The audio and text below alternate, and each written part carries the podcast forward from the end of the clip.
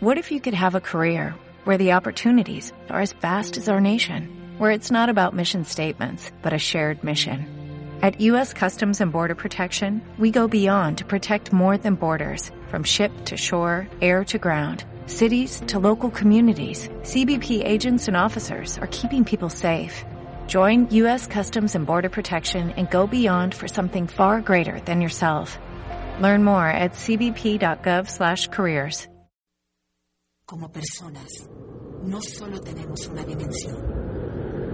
Generalmente, tenemos muchas más. La dimensión humana, artística emocional. La arquitectura,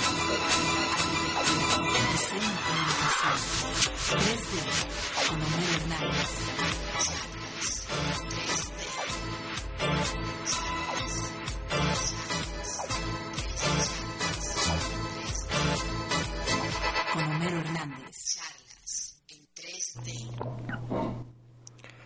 5 de la tarde y algunos minutos. Los jueves a esta hora hacemos charlas en 3D entre arquitectos, diseñadores y comunicólogos por Ulsa Radio. Como siempre, Homero Hernández, director de la FAMADIC, guiaré la charla de hoy hasta las 6 de la tarde. Para que se unan a charlas en 3D, estamos en Twitter eh, como Homero HDZ y también tenemos un correo electrónico para que estén en contacto con nosotros n3d.ulsaradio.gmail.com En la producción nos está acompañando Ángeles Campos y el día de hoy nos acompaña en cabina Álvaro Morales. Álvaro, ¿cómo estás? Bien, buenas tardes. Muchísimas gracias por la invitación. Que me da muchísimo gusto que esté con nosotros el día de hoy para platicar eh, de un tema sumamente interesante, que es el primer Congreso Deportivo. Y bueno, pues eh, Álvaro se ha dedicado al periodismo deportivo, es el actual conductor del noticiario Sports Center y narrador de E- ESPN Latinoamérica, ESPN Deportes y E ESPN 2. Eh, y bueno, pues ha sido toda una carrera eh, muy fructífera en el, en, el, en el cronismo deportivo y además es exalumno de la preparatoria de, de- de la Universidad La Salle y también de las escuelas lasallistas. Sí, eh, desde muy pequeño estuve en el Colegio Simón Bolívar, allá en Manzano. Mis hermanos también estuvieron toda la, toda la vida acá, desde Galicia, Manzano y, y aquí Ulsa. Y en 1995 tuve la oportunidad de llegar aquí a la preparatoria y ha sido una de las experiencias, eh, pues toda mi educación con los hermanos de las escuelas cristianas, eh, los hermanos lasallistas, ha sido una experiencia realmente maravillosa. Siempre me voy a acordar de la educación que aquí recibí. Excelente, pues eh, muy contentos de tenerte otra vez en casa, Álvaro. Muchas gracias, muchas gracias. Bueno, pues vamos a empezar a platicar un poco con Álvaro de, de este, este tema. En, en, en la, en la facultad, pues hay varios estudiantes de la carrera de Ciencias de la Comunicación que les eh, atrae mucho este tema del cronismo deportivo. Incluso hemos organizado algunos cursos. Y, y bueno, pues a mí me gustaría preguntarte, Álvaro, eh, ¿cómo es que tú entras en este, en este mundo de- del deporte? Eh, la gran historia que siempre cuento yo es por un profesor precisamente aquí de la ULSA, el profesor Mario Antuña. Eh, siempre me dio los, los dos mejores consejos que yo puedo recordar en mi vida laboral, me los dio él. El profesor Mario Antuña, que es un narrador de boxeo, pero que también es abogado y que en Televisa ejercía tanto como abogado como narrador de boxeo, daba aquí la clase de introducción al derecho en, en sexto de prepa. No me daba a mí la clase directamente, a mí me la daba eh, el profesor Ceseña, pero eh, todos mis amigos y compañeros sabían de la inquietud que yo tenía por dedicarme a la crónica deportiva y me decían, ve a hablar con don Mario Antuña. Y la plática con él fue simplemente maravillosa, o sea, me iluminó, me dijo, ¿cuántos años tienes? Y le dije, tengo 17. Y me dijo, debiste empezar ayer, me dijo. Y el segundo consejo que me, que me dio fue, mientras más joven empieces, más experiencia vas a tener, porque esta es una carrera de muchísima resistencia, no de velocidad. Es una carrera como el maratón de 42 kilómetros, no como los 100 metros. Entonces me dice, estás en una perfecta edad. Y de ahí, eh, pues él me dio la recomendación. Él era profesor de una escuela que en ese entonces se llamaba Centro de Capacitación para Cronistas Deportivos Raúl del Campo. Me extendió la invitación para ir allá. Y ahí empecé a hacer, eh, a aprender a narrar. La, escuela era de, muchos talleres prácticos. Pero también, al mismo tiempo, aquí había un compañero, eh, Paco Mesa, que también es egresado de, la ULSA como doctor. Es actualmente uno de los pues psiquiatras de mayor prestigio que hay en el país, trabaja ya en la zona de San Fernando. Su mamá tenía una revista de fútbol que se distribuía en el sur de California y lo más norte que se distribuía era San Francisco y, San José. Entonces él me dio la primera oportunidad, tampoco se me olvida, eh, de empezar a hacer mis pininos y de escribir textos de fútbol en una revista que se llamaba Golazo International. Eh, y se vendía solamente en California. Después eh, la revista desaparece, llega la, oportunidad de trabajar en, el, en, en, una estación de radio que se llamaba en ese entonces Superdeportiva 1180M, estaba en Grupo CIR, ya no existe más esta eh, estación, de ahí derivó lo que es ahora TDW, o antes era Superestadio. Y ahí mismo también tuve la oportunidad de conocer a una persona maravillosa que es don Jorge Cheventura, un cronista argentino que llegó eh, a finales de los años 50, principios de los años 60, lo recuerda él muy bien porque eh, llega a México en el año del 61 cuando está la batalla de Roger Maris y Mickey Mantle por romper el récord de cuadrangulares en una sola temporada de Babe Ruth. Y él me da la oportunidad de trabajar en un periódico, eh, la radio, el periódico, y de ahí vinieron muchísimas otras cosas. como anécdota, trabajé un año en un equipo de béisbol como La Voz del Parque. Eh, era el que anunciaba a los bateadores turno por turno, hacía las menciones de publicidad. Y en el año 2003, eh, compañeros que voy conociendo en el camino, grandes amigos, me, me avisan que hay un casting en Tlalnepantla, Estado de México, a donde yo nunca había estado, lo más lejos que había ido eh, en dirección al norte había sido hasta satélite, y estoy hablando que en la, en la década de los años 90, pues eh, no había tantas facilidades para llegar allá, era un, era un trayecto inmenso, parecía una travesía y, el tráfico, o sea, solo había tres carriles de periférico en ese entonces y siempre estaban atascados, entonces me parecía una travesía enorme. Y hago el casting en ESPN en el 2003, en agosto del 2003, y me hacen la invitación para quedarme, aprobé el casting, recuerdo, recuerdo bien porque eran dos semanas de castings y había dos turnos, mañana y noche o mañana y tarde, y por cada turno iban alrededor de 30 personas, o sea, fueron pues varias centenas de personas a probarse en aquella, en aquella ocasión. Y en septiembre es cuando me avisan que, que se abre la posibilidad de trabajar en ESPN. Y desde entonces, pues, ya voy a cumplir eh, mi campaña número 12 en, en, el gran equipo. Padrísimo, es toda una, eh, pues, una fortuna estar eh, trabajando en una empresa, pues, eh, decir, como cronista deportivo de, este nivel, ¿no? Y a nivel internacional. La verdad, sí. Eh, un, es como un equipo de grandes ligas. si hacemos la comparación de fútbol, es como el, es una mezcla entre el Real Madrid y el Barcelona porque tiene una cantera sólida, una cantera muy, muy fuerte y a la vez agrega eh, personalidades de la industria, del medio de la televisión, del deporte y del periodismo eh, como lo hiciera el Real Madrid y la cantera fuerte es como la del Barcelona y esa mezcla nos hace eh, muy, muy ricos. Y es también como los Yankees de Nueva York, que es una empresa que está acostumbrada a ganar y, a dar eh, resultados y a trascender. Entonces, es una experiencia a mí maravillosa. Yo, yo siempre he dicho que Dios me bendijo a mí para no tener que trabajar en la vida, sino para hacer lo que me gusta y que me pagaran bien por ello. por ello. Exacto. Oye, ¿eres deportista? Sí, bueno, ahora ya en otra fase. tengo un equipo de béisbol. ¿Ah, sí? Eh, durante toda mi, toda mi vida y siempre hice mm, deporte. Pero evidentemente las, siempre traté de hacerlo a un nivel muy competitivo y las facultades y los años eh, me han dejado de ser competitivo. Pero tengo un equipo de béisbol y gozo de una faceta diferente que es la de ser eh, el gerente general del equipo y el manager del equipo. Entonces, toda decisión estratégica o táctica eh, la tomo yo y tengo una serie de peloteros extraordinarios, muchachos menores de 25, tengo peloteros desde los 17 hasta los 25 años, eh, muy competitivos, todos ellos, algunos de ellos fueron prospectos eh, de Liga Mexicana de Béisbol, eh, uno de ellos es prospecto de los padres de San Diego. Entonces estoy en otra faceta, ¿no? Ya la de dirigente, la de, la de entrenador. Pero sí, no, el deporte siempre estuvo a un lado de mi vida. Aquí en, La Salle hacía básquetbol, estuve en la selección de handball, eh, iba a jugar a los campos de Santa Lucía, allá fútbol. Y había una, una eh, en quinto me tocó una clase padrísima, era los sábados, era como para los que no se inscribieron a tiempo a, la materia de educación física, y estaba ahí la que llamaban la, clase de relajación.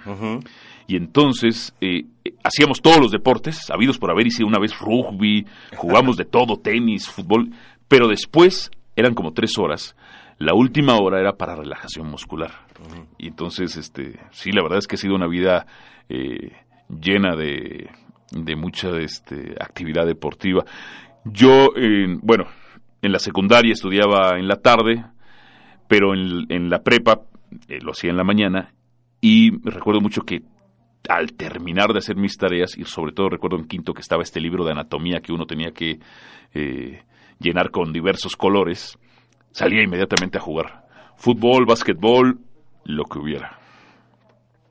Algunos años hice boxeo también, que, ¿También? Sí, sí, que, me gustaba mucho. bueno, pues hablando de box, vamos a escuchar algo de música. Estamos eh, pues tratando de seleccionamos algunas piezas musicales de películas relacionadas con algo deportivo y la primera canción que vamos a escuchar es Eye of the Tiger de Survivor de la película de Rocky.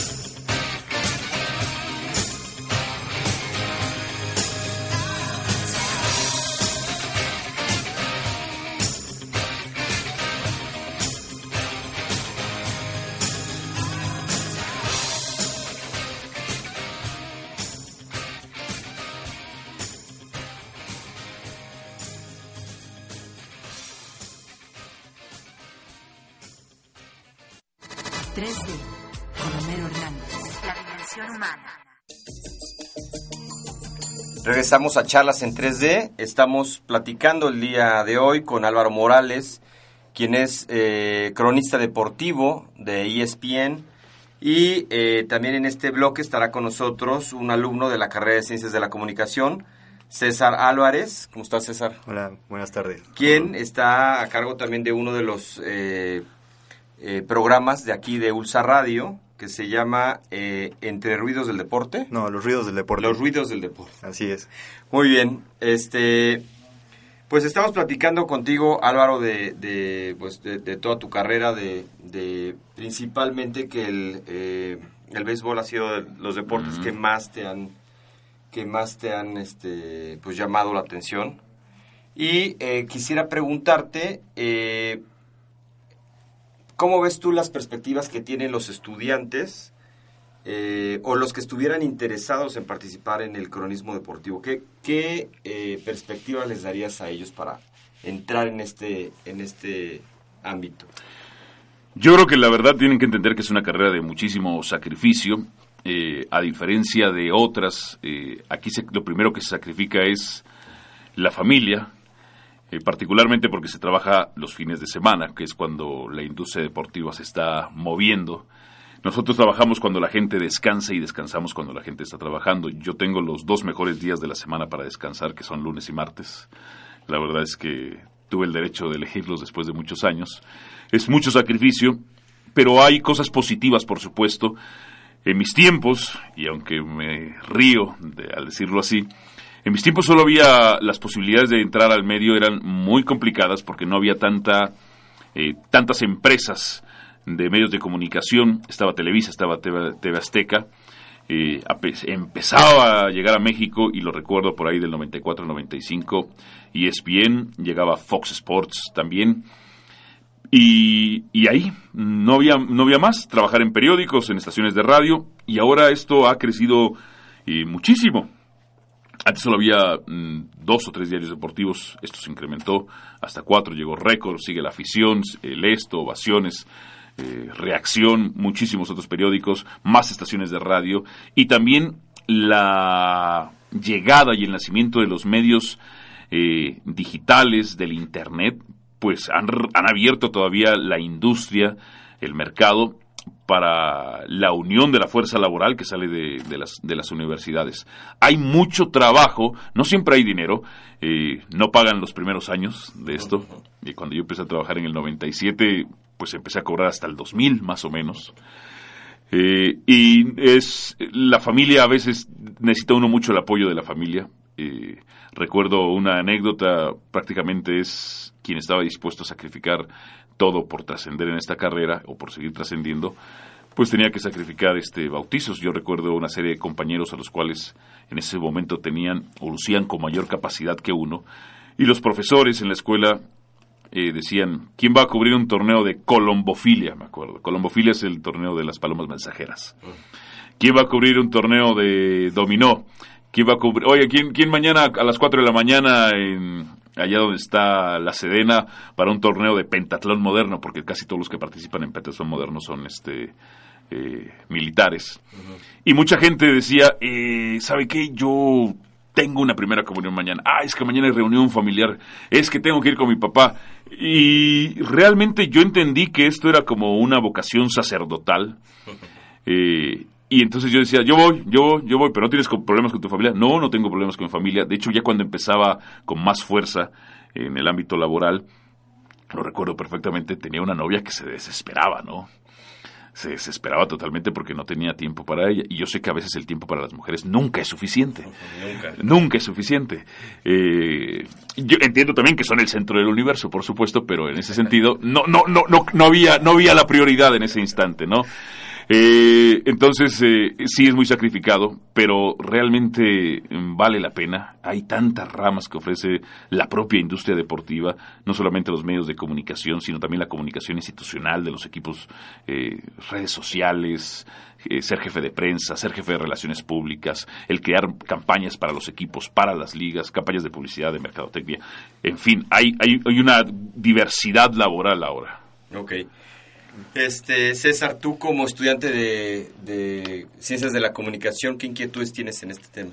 Eh, demasiadas, por ejemplo, estar aquí sentado con ustedes es un gran honor, de verdad. Gracias. Y mis primeras preguntas serían como el de, pues ya que fuiste la voz de los Tigres Ajá. en el Parque del Seguro Social, ¿cómo fue como esa experiencia de, de llegar tan joven a narrar a un equipo que pues, es de los más importantes en el aspecto de béisbol? Eh, Fue una experiencia maravillosa porque es, una, es, una, eh, es un club de los más ganadores que hay en México y como tal se comportan en todos los aspectos de la organización como un equipo grande.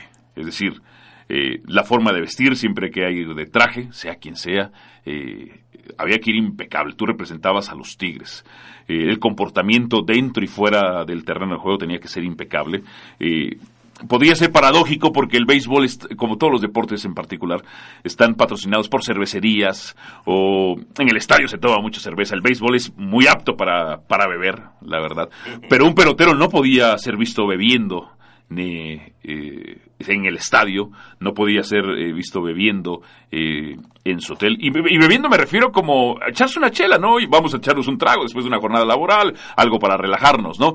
No podía ser así. Eh, había peloteros que, como muchos deportistas profesionales, fuman, pues nadie en la organización de los Tigres tenía que fumar. O sea, y había un gerente general, Alfonso López. Alfonso López es un caso particular, el Chato López, porque fue pelotero, un muy buen catcher, pero tuvo la oportunidad, él es de Sonora, de estudiar y estudió mercadotecnia y se convirtió en el gerente general. Entonces el, el tipo vestía impecable y, y- y después de cada junta nos juntaba incluso a los barrenderos, a la voz oficial, a todos los que no involucrábamos en el terreno de juego y nos hacía parte de las juntas con los peloteros y con el cuerpo técnico para revisar día tras día qué se había fallado. E incluso cuando se ganaba por paliza contra un rival, tenía señalamientos él. O sea, la experiencia es, tenías que estar en un alto rendimiento y tenías que ser perfecto o rayar en la perfección.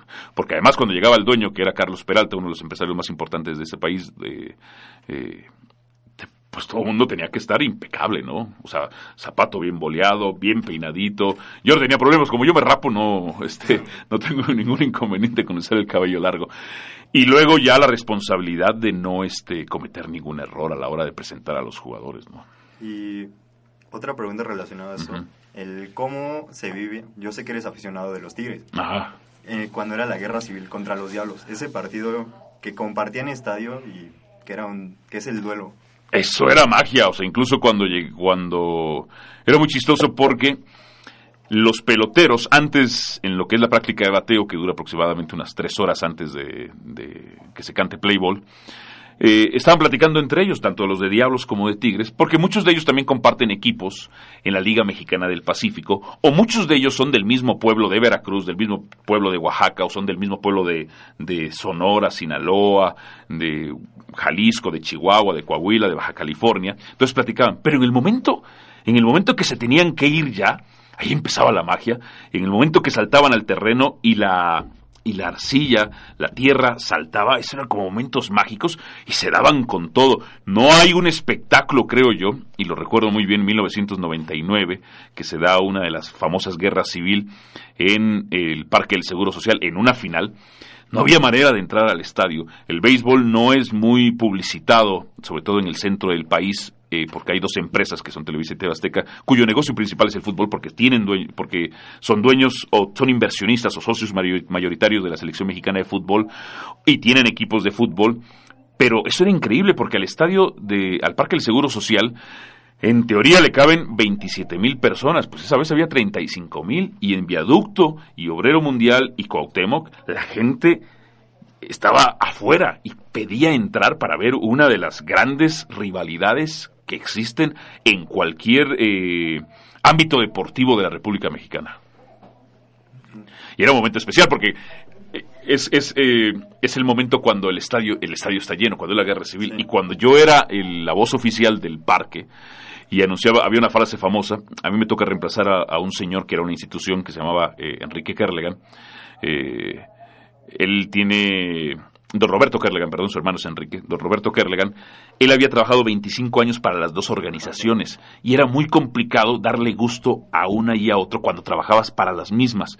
Entonces, eh, después de 25 años decide Diablos y Tigres buscar a sus voces particulares porque él también ya se había cansado y había una frase muy famosa con la que él me dijo, úsala porque te va a servir que era, eh, y aquí están los fabulosos y aguerridos Tigres Capitalinos. Y entonces la gente se volvía loca en el estadio, ¡Ah! gritaba, porque era la oportunidad de cuando el estadio estaba lleno. Y ahora que mencionaste sobre la Liga Mexicana del Pacífico, este cambio que ha tenido, por ejemplo, que México ha estado llegando a las finales, que eso demuestra que es una liga competitiva, aunque es corta, pero es competitiva. Y esta sería mi pregunta, ¿qué crees que le hace falta a los peloteros mexicanos para saltar para llegar a esas grandes ligas? Yo creo que hay una gran eh, nutrición, digamos, en su justa dimensión de mexicanos en, grandes ligas. Siempre se puede eh, haber más. Eh, la situación es que para que, un, para que un pelotero mexicano vaya a grandes ligas tiene que ser firmado o vendido por un equipo de la Liga Mexicana de verano. no necesariamente así, pero si está en territorio mexicano, así tiene que ser.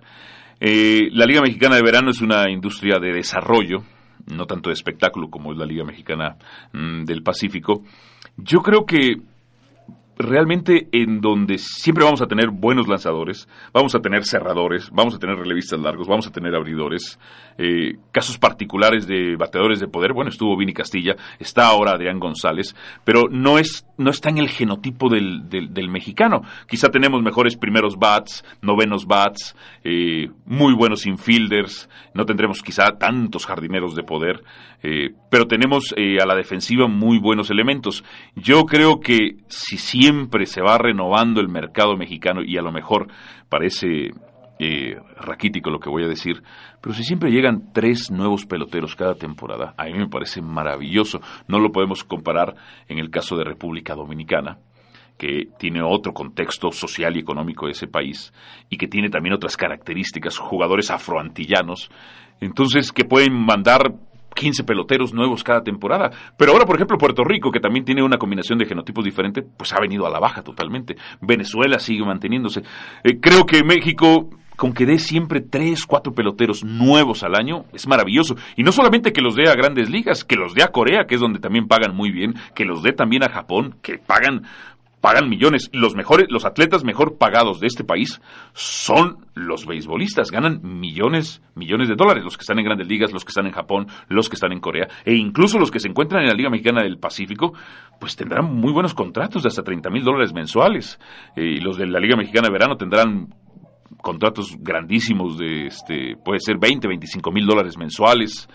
Eh, quizá un novato, su primer año, un muchacho que tenga 18 años, pues ya podría estar ganando mensualmente unos 5 mil dólares. Muy bien Álvaro, pues bueno, vamos a ir a otro corte musical. Eh, ahora vamos a escuchar eh, la canción Carros de Fuego de Evangelis. estamos en charlas en 3D por Ulsa Radio.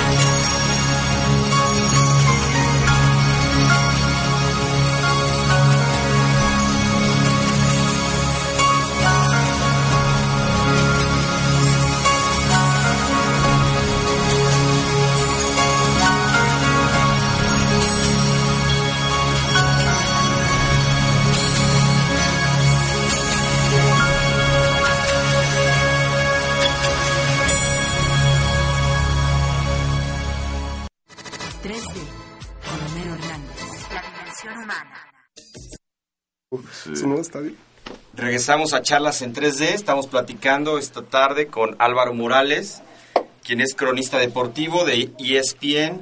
Y tenemos en este bloque a un estudiante de la carrera de Ciencias de la Comunicación, Alberto Chávez, quien eh, también tiene un programa aquí en Ulsa Radio que se llama Pócar de Reyes. ¿Cómo estás, Alberto? Hola, ¿qué tal? Muy buenas tardes. Emocionado por estar aquí acompañándolo a usted y claro, una de las mejores figuras y personalidades del mundo del deporte y en una de las cadenas más grandes, ESPN, en muy poco tiempo tuvo un gran crecimiento y aparte con la gente que cuenta como es José Ramón Fernández, Odín Ciani y Leopoldo Díaz de León que descansa en paz, David Feitelson y claro aquí Álvaro Morales que nos acompaña. muchas gracias, muchas gracias. Sí, aquí con gusto estamos. Oye, Álvaro, yo te quería preguntar, eh, ¿qué habilidades requiere un, cronista deportivo? Primero que nada, una estructura mental eh, equilibrada, sólida, una buena estructura mental que lo da la buena redacción.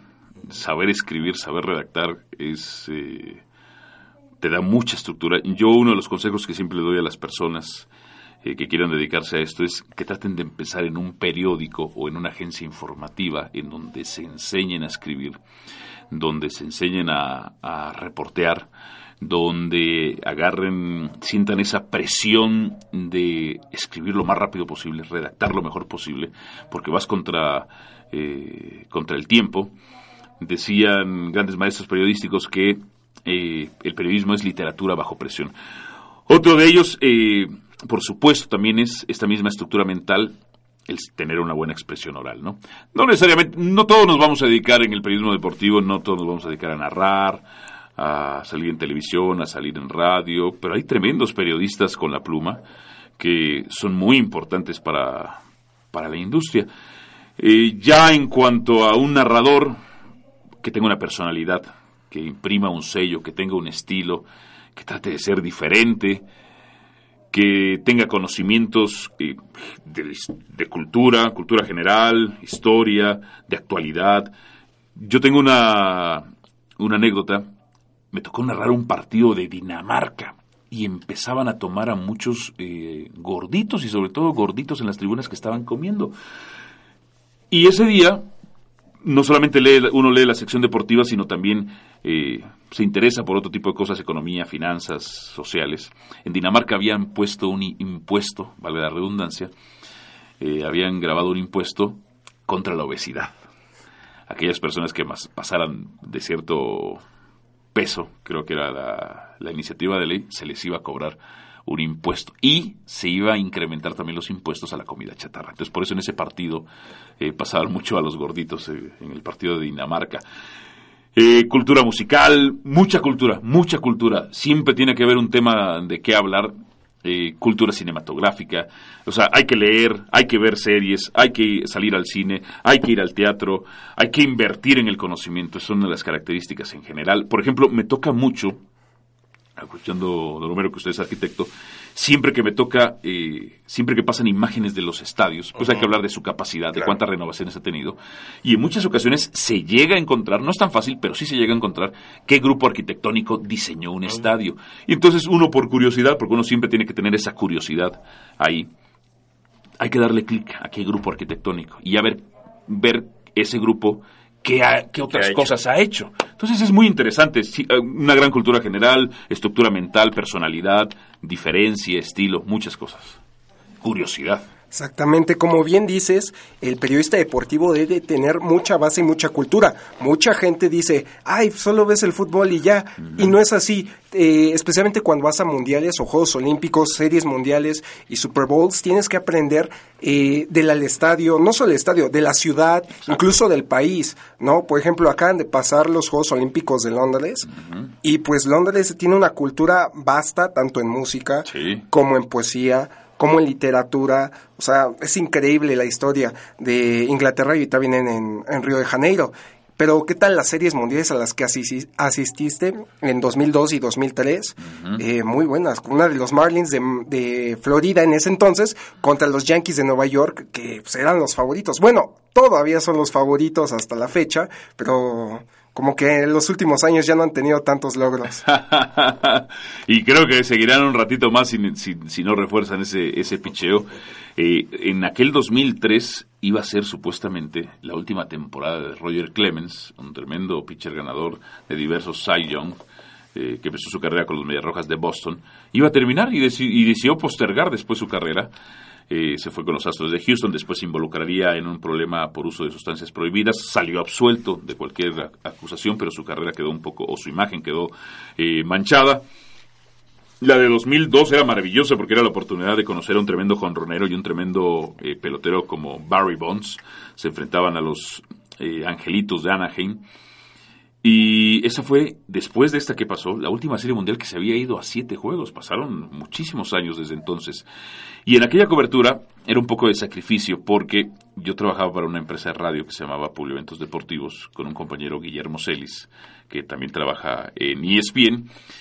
Y esa primera serie mundial le dijimos a los dueños de la empresa que estaba prácticamente quebrando. Era un negocio familiar, pero amaban Eventos Deportivos. Era una empresa de publicidad estática que tenía tantas utilidades que decidía invertir en un gusto del dueño que había sido dueño además de los Broncos de Reynosa, el brujo Blendel, le decían porque se ponía eh, un, collar de ajos eh, para decirle suerte a su equipo.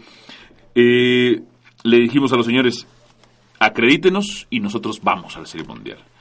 Y cuando llegamos allá teníamos que hablar por teléfonos públicos, viajamos en Greyhound y realmente Greyhound los vuelos en Estados Unidos son muy baratos, los vuelos internos, los vuelos domésticos.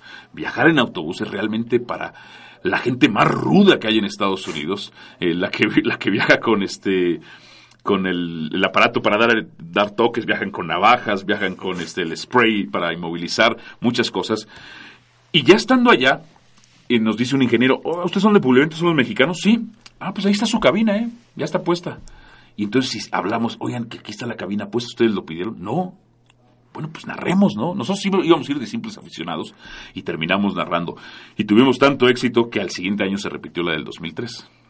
ahí sí, nos mandaron con todos los gastos pagados y la anterior nos, nos reembolsaron los gastos. excelente. Aparte de las experiencias, ¿no? Sí, muchísimas. Em, tenía que de San Francisco, salía la noche, viajaba hasta Anaheim, eran como ocho horas más o menos. De casi de norte a sur. De norte a sur y vas, eh, tienes como dos, dos estaciones eh, previas y vas viendo a los campesinos mexicanos oh, allá en California, ¿no? Los que van a, a piscar, como dicen ellos, eh, las frutas, las verduras, todo ese tipo de cosas. te das cuenta cómo hay una, cómo te quieren vender un sueño americano de abundancia. Y cuando viajamos en, en, en aquella línea de autobuses, pues es la otra cara de la moneda, ¿no?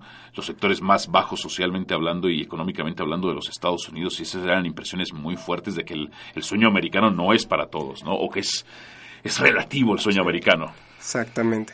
Muy bien, bueno, pues vamos a la tercera eh, canción de la tarde, ya estamos en la recta final del programa, y vamos a escuchar de Peter Cetera, Glory of Love, de la película ochentera Karate Kid, eh, estamos en charlas en 3D por Ursa Radio.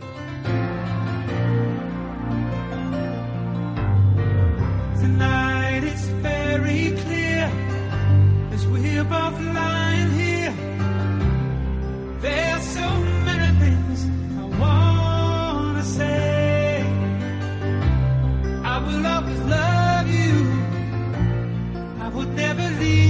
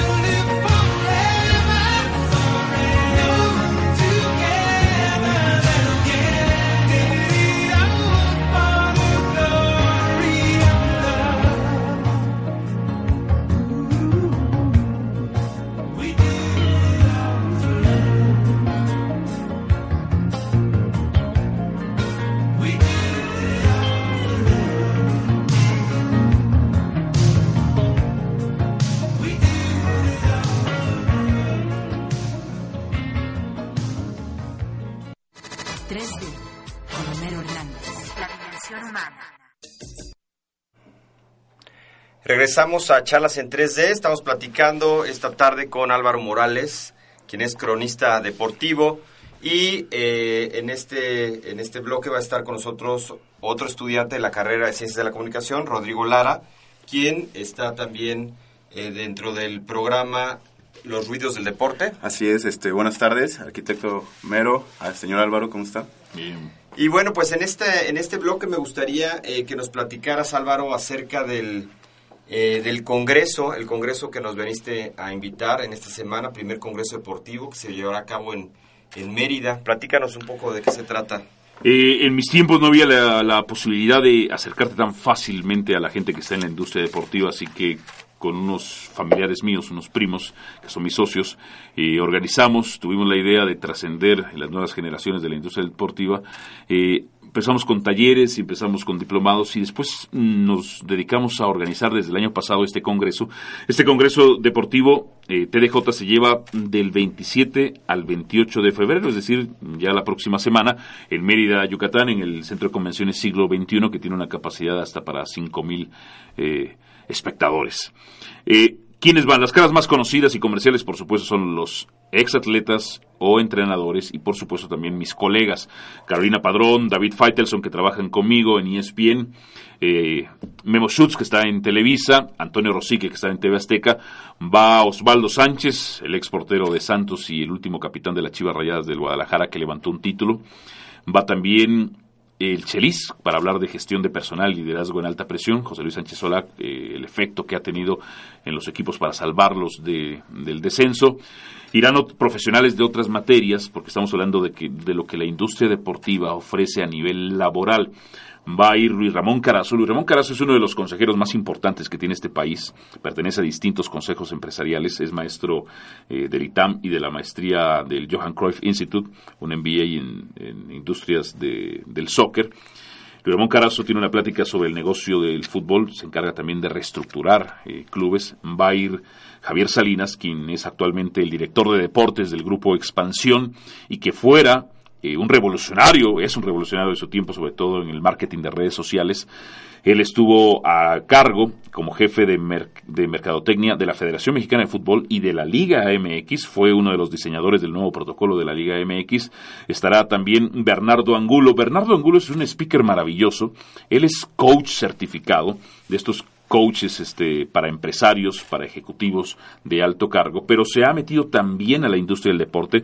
Es coach, además de Osvaldo Sánchez, mm, de Caiciña, Pedro Caiciña, el director técnico de Santos. Si ustedes han observado algún cambio de comportamiento en Pedro Caiciña, que ahora ha madurado más, es un tipo mucho más inteligente en sus declaraciones, ha sido gracias a Bernardo Angulo. Entonces, eh, es realmente darle a las nuevas generaciones la oportunidad que conozcan la experiencia, que sepan también las diversas posibilidades que hay de ingresar en la industria deportiva, no solamente como periodista, como atleta profesional, sino también como mercadólogo, como, mercadólogo, como publicista, como coach profesional, eh, como administrador, como financiero, como muchísimas cosas que puede ofrecer la industria. Muy bien. Eh, Rodrigo, ¿tú cómo ves este, como, como, como estudiante, cómo ves este tipo de congreso? ¿Es atractivo para los, para los Pues jóvenes? me hace muy atractivo eh, este tipo de congresos, más por las figuras que van, eh, por los temas. eh, y yo te quería hacer una pregunta. Eh, ¿Por qué crees que el periodismo deportivo ha tenido como más popularidad en los últimos años? Que los chavos lo, lo elijan como una carrera a pesar de las otras, etcétera. Realmente por la difusión, por la popularidad que, que ha tomado en los últimos años, porque se ha incrementado también eh, la oferta laboral.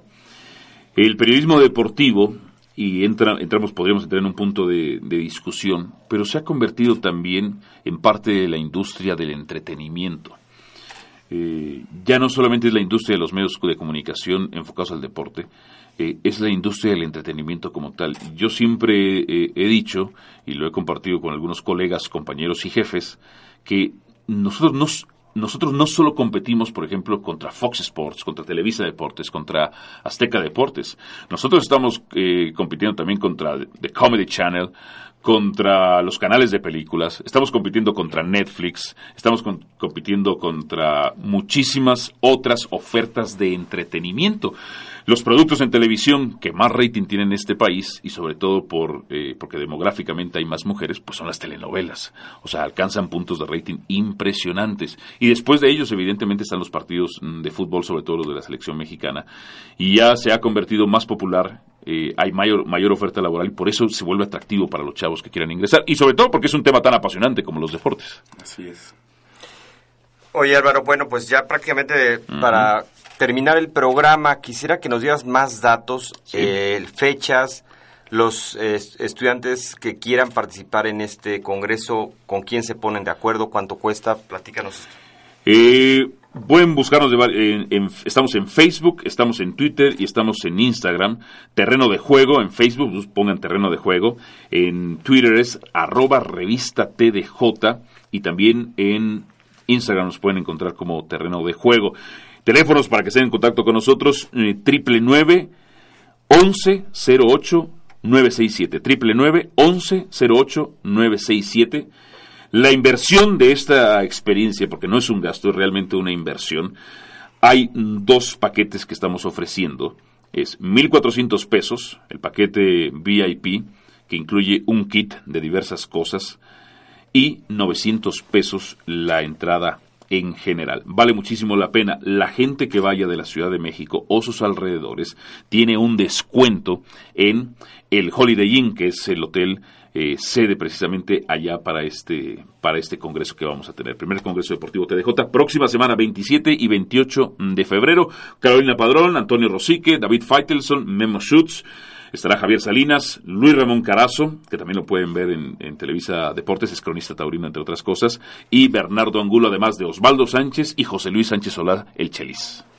Excelente oportunidad y bueno, pues yo creo que también eh, al ser el primer congreso deportivo, pues ofrece una serie de posibilidades que van a abrir camino, ¿no? Sí, la verdad es, eh, puede clarificar, esclarecer, iluminar muchas dudas que pueda tener las nuevas generaciones que se quieran dedicar, eh, lo decía, a diversas ramas, pues, desde el periodismo, de ser narrador, ser reportero, ser comentarista, ser atleta profesional, ser directivo de un equipo, ser el jefe de campaña de un equipo, el publicista, el mercadólogo, el jefe de prensa, el asesor también. Eh, el, universitario tiene que darse cuenta que se tiene que seguir preparando y mientras más preparado esté, más herramientas tiene, porque también teníamos la intención, simplemente por fechas no se pudo, de invitar agentes y representantes. Los muchachos de derecho, pueden, pueden trabajar como agentes o representantes, los muchachos de finanzas pueden trabajar en la misma rama, eh, las necesidades financieras que tienen los equipos, sobre todo de estructura y organización, son muchísimas, se requieren contadores, se requieren administradores, muchas veces eh, el director deportivo o el presidente deportivo tiene ese eh, know-how de lo que viene de la cancha, pero al momento de enfrentarse a la cuestión de ponerle números, de saber todo, todos los conceptos o el glosario numérico y financiero que puede tener una institución, puede entrar en cierto, cierto caos. ¿no? Entonces los invitamos. Primer Congreso Deportivo TDJ, 27 y 28 de febrero. Pues muy bien, Álvaro, muchísimas gracias. Eh, desafortunadamente el tiempo, pues siempre, siempre, nunca es suficiente.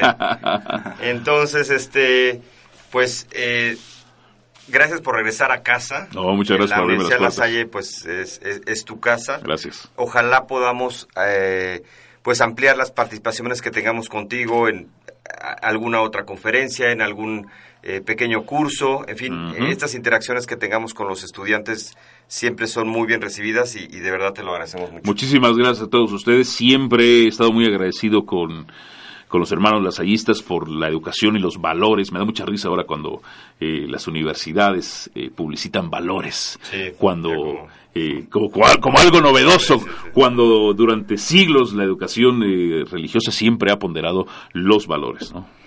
Muy bien, pues Rodrigo, muchísimas gracias. Gracias a gracias. Morales por darnos la oportunidad de platicar con él estos minutos. Muy bien, bueno, pues llegamos al final de la charla de hoy. Hoy estuvo Álvaro Morales, eh, muchas gracias por haber estado con nosotros. Eh, también agradecemos en la producción Ángeles Campos, que estuvo con nosotros, estuvo Huicho, eh, bueno, y varios estudiantes más de la carrera de Ciencias de la Comunicación que están allá. Y me despido yo, Homero Hernández, director de la Facultad Mexicana de Arquitectura, Diseño y Comunicación de la Universidad La Salle. Y les recuerdo que los jueves a las 5 de la tarde Nos escuchamos en charlas en 3D por Ulsa Radio. Hasta entonces. Dimensión humana, artística y profesional en una personalidad. Opiniones sobre arquitectura, diseño y comunicación. Te esperamos en nuestra próxima emisión. Con Homero Hernández. Charlas en 3D. Hacemos comunidad cultural. Radio. Como nuevo cliente de Western Union, puedes disfrutar de una tarifa de envío de 0 dólares en tu primera transferencia internacional de dinero en línea. Envía dinero a los tuyos en casa de manera rápida, fácil y conveniente. Visita westernunion.com o descarga nuestra app hoy mismo y tu primera tarifa de envío corre por nuestra cuenta. Aplican ganancias por cambio de moneda. No disponible para tarjetas de crédito y envíos a Cuba. Servicios proporcionados por Western Union Financial Services Inc. NMLS 906983 o Western Union International Services LLS NMLS 906985.